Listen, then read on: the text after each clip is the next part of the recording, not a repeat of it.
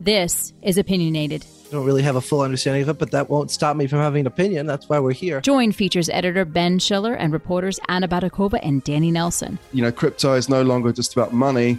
It's about culture now. Isn't Wikipedia already a DAO? Part of politics and part of sports and part of gaming, and it's not just like the future of money anymore. As they push the conversation further with their own criticisms and reactions to the latest Bitcoin and crypto news from around the world. It believes crypto is bad and it wants it out. I'm even old enough to remember when Microsoft was a kind of cool company in Silicon Valley. Ben, you're old enough to remember when telegrams came over a wire under the sea.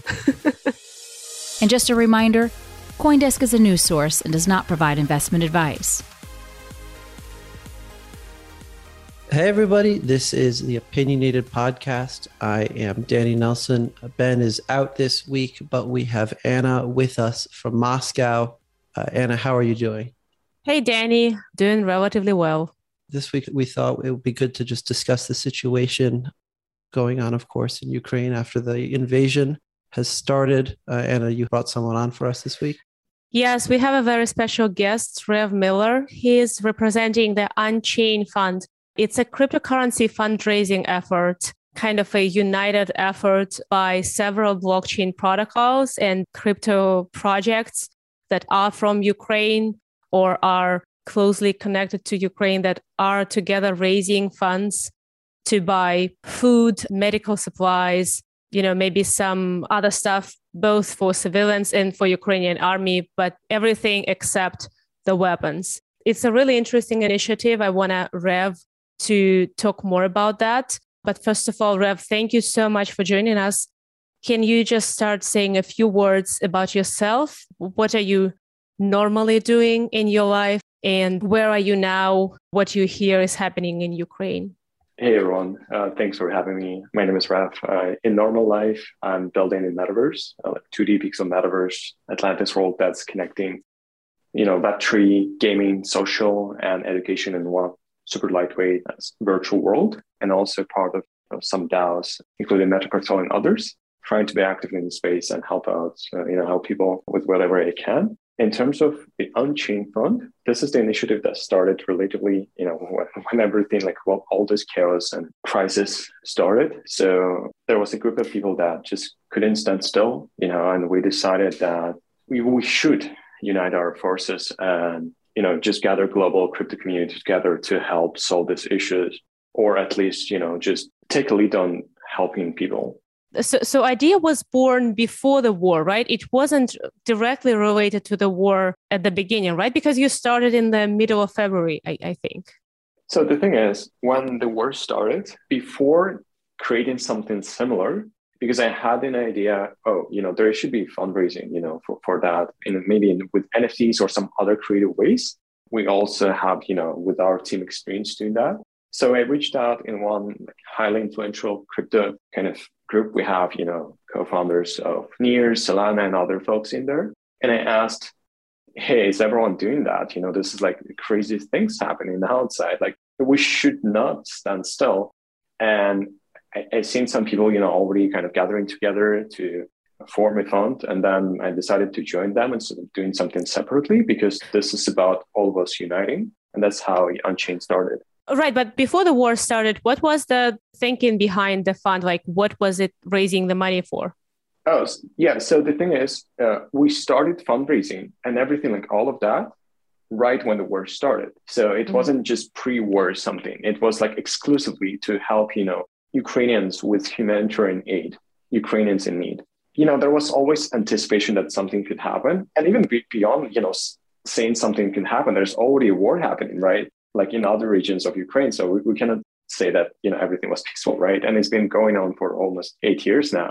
And you know the story of other kind of crazy stuff that's been happening in Ukraine. So I think people are just trying to run this incredible initiative of you know coordination in Web three of gathering all of you know people together and utilizing the great power of blockchain of being tamper proof, resistant, and global allowing people to really vote with their crypto for what they truly believe in without having anything that could stop them.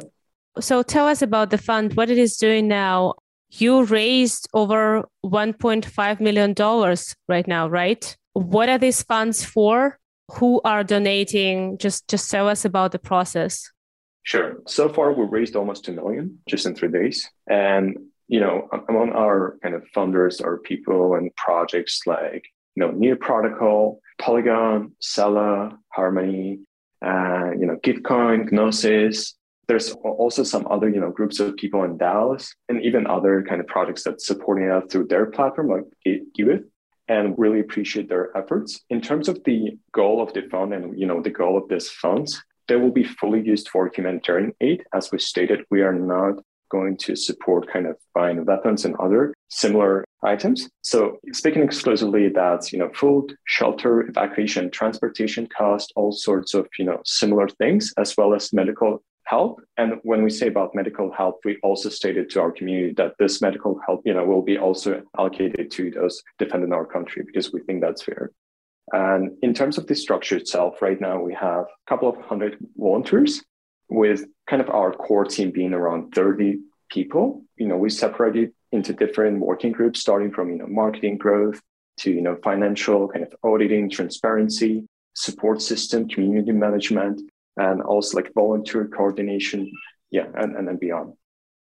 And how are you managing to turn the crypto into cash? Like, of course, because these charities they've of course want everyone's support but if they get polkadot tokens that's not going to be very helpful for them. Sure. Right now we are we're able to accept donations on five different chains. We'll add three others today. And we have partners you know like you know crypto exchanges that will help us with that. And those crypto exchanges are actually native in ukraine so they're highly you know trusted and they're actually in it. And even beyond that each of them like for example uh, there's an exchange in Whitebit. There's also Kuna. They're also running their own initiative, you know, fundraising through their kind of community, and we're all gathering together to yeah to just help help Ukraine. So how the process will work? You're arranging it all in multi-signature wallets, and I also heard that uh, you're planning to make a DAO to make decisions about where the funds uh, are going. Yeah. So currently we have a multi-sig with highly trusted multi-sig signers uh, in the place. For example, you know, Ilya co-founded Near. We have Scott, co-founder at Gitcoin. We also have Peter Pan. He's really, you know, involved in the DAO space. He's also part of 1KX network, you know, VC fund. Uh, we have some other kind of trusted folks, including in, you know, Ukrainian blockchain community. So the, the trust issue is solved, right? And then we're moving into more so the uh, strategies of funds allocation. So how we plan to do that is both, you know, having the multi-sig signers and community gathering together on be it, you know, community calls or focused calls and discuss, you know, the overview of strategy because we have two main focuses in here, right? First, we will fund filtered, vetted organizations that are also actually, you know, helping with humanitarian aid. And second thing will be actually helping out highly trusted volunteers local volunteers, you know, in Ukraine, in Kiev, in Kharkiv, and other regions where where the help is needed, funding their initiatives.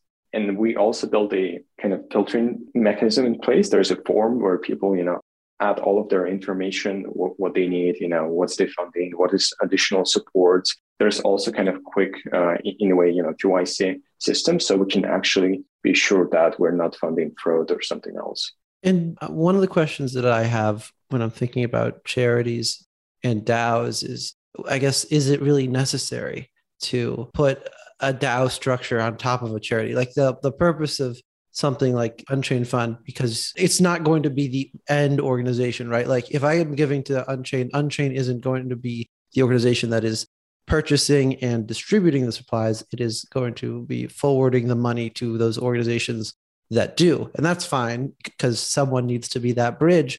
But why is it necessary to have a, a DAO structure on top of basically the, I guess you could say, feeder organization? Yeah, it all comes to you know the power of choice and control in a way because if you are running it by the community together with the you know individual vetted volunteers, you can understand and see you know clearly where these funds go, and you can always double check and the response rate, you know, the speed of response will be much faster. And there's also like realistic part of that, right? We are like speaking of myself, I grew up in Kharkiv, which is the second largest city in Ukraine, which is also the city that's been bombarded right now.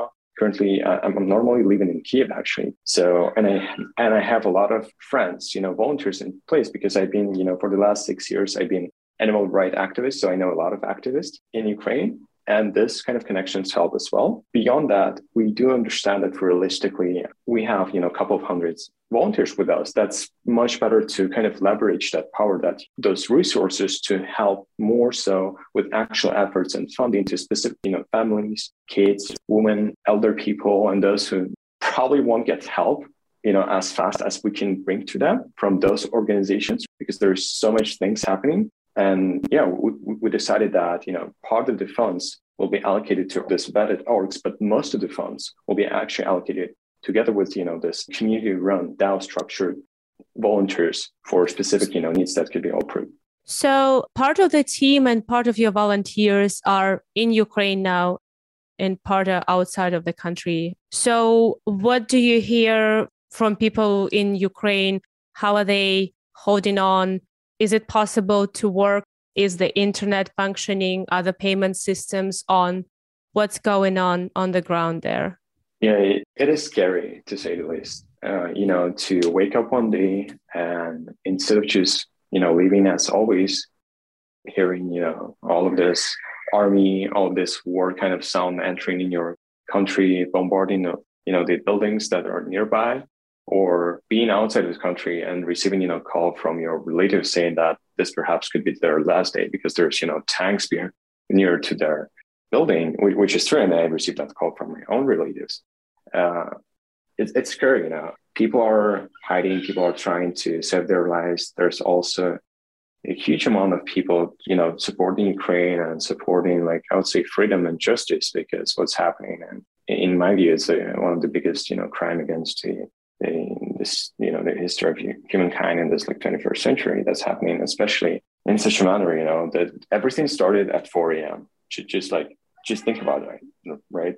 Everyone was sleeping you know most of, i'm sure most of the people in russia you know russian citizens were sleeping while russian troops were you know bombarding ukraine. They were just attacking you know innocent people. And right now it's tough. A lot of people you know trying to evacuate themselves and there's also people just staying in the country trying to protect, you know, and for me, those people are heroes, like like our volunteers, right? They they do have an option to be evacuated, and they're still decide to stay there and help others that need need help. And I, I think right now, uh, like Ukrainian people and like Ukraine itself shows how strong it is and how it's always been. What are your thoughts about how the government, and I guess specifically the government's social media presence through the Ukraine Twitter account, has been basically embracing crypto uh, so far as a funding rail for donations. I mean, that the Ukrainian crypto account, I think, is uh, collecting donations for a different purpose than Unchained, but it's still, in my opinion,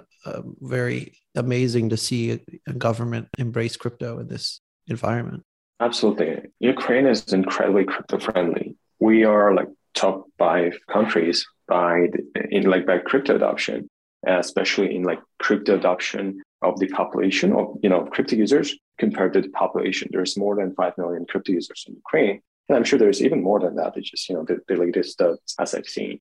And we have just recently, you know, the government has accepted crypto, so it's like fully legal by law. And if you will ever, you know, be in, in Kiev or other cities in crypto, you can when you will just walk by, you'll see, you know, different crypto exchange, local crypto exchange. There are just, you know, you, you can just swap your uh, fiat to crypto, just like you would go to supermarket or shop. You know, it's it's that easy in Ukraine, and people are accepting crypto in different places. You know, there's also a huge like crypto literacy. And this also comes because I would say from the historical perspective, Ukrainians and also I'm sure you know Russians they don't trust that much of governments and banks because you know they've seen a lot of losses from that side and they learn to utilize and take the ownership in their in their hands. I think actually the whole world has been pretty much surprised by what both the ukrainian government and the ukrainian people turned out to be capable of during these days. The level of coordination the courage I only can judge by the news and by the videos on social network, but you know how people have been able to come together and how the government was immediately responsive to this idea to use crypto, to use whatever means for donations. I think it's just been impressive these days. Uh, I don't know, Danny, if it looks the same way from where you are. Is the rest of the world as impressed as I am? Yes, uh, the Western media has really been talking nonstop about perseverance in Ukraine and just battling through an impossible situation in a way that few commentators would have expected beforehand. It's part of their DNA, part of our DNA. You know, I'm all, also Ukrainian, and Ukrainians would rather die than quit. It's just that simple. You know, they will never give up their own land, their own sovereignty, their own freedom. And, you know, they never would give up on justice and human rights because if you give up on that, you know, what's left? That's an excellent point. I hope everything gonna be okay with uh, your family, all the people in Ukraine who are now holding on. Thank you so much for joining us. Let's hope that there will be peace soon the civil society of Ukraine and the crypto community and uh, you know the society in, in general will only become stronger and better after all this. Thank you. Yeah, it's been a pleasure to share that story today.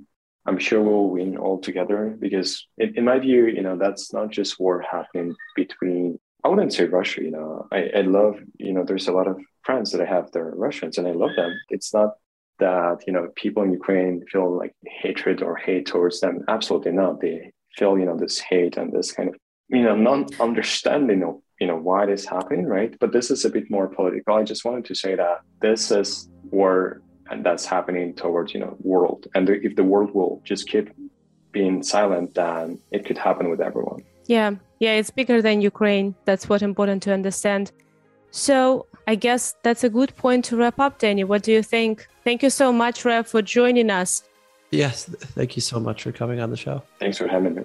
Thank you all for listening to Opinionated this week. We will be following the developments in Ukraine as they come, and we wish everyone there to stay safe. Thank you all. Please follow us wherever you get your podcasts and on Twitter. Let's all hope for peace. See you next week. You've been listening to Opinionated with Anna Baydakova, Danny Nelson, and guest Rev Miller. Today's show is produced, announced, and edited by Michelle Mousseau. Our theme song is by Ellison. Have any questions you would like the team to discuss? We would love to hear from you. So reach out to us at podcasts at Coindesk.com or leave us a review on your favorite podcast player. Thanks for listening.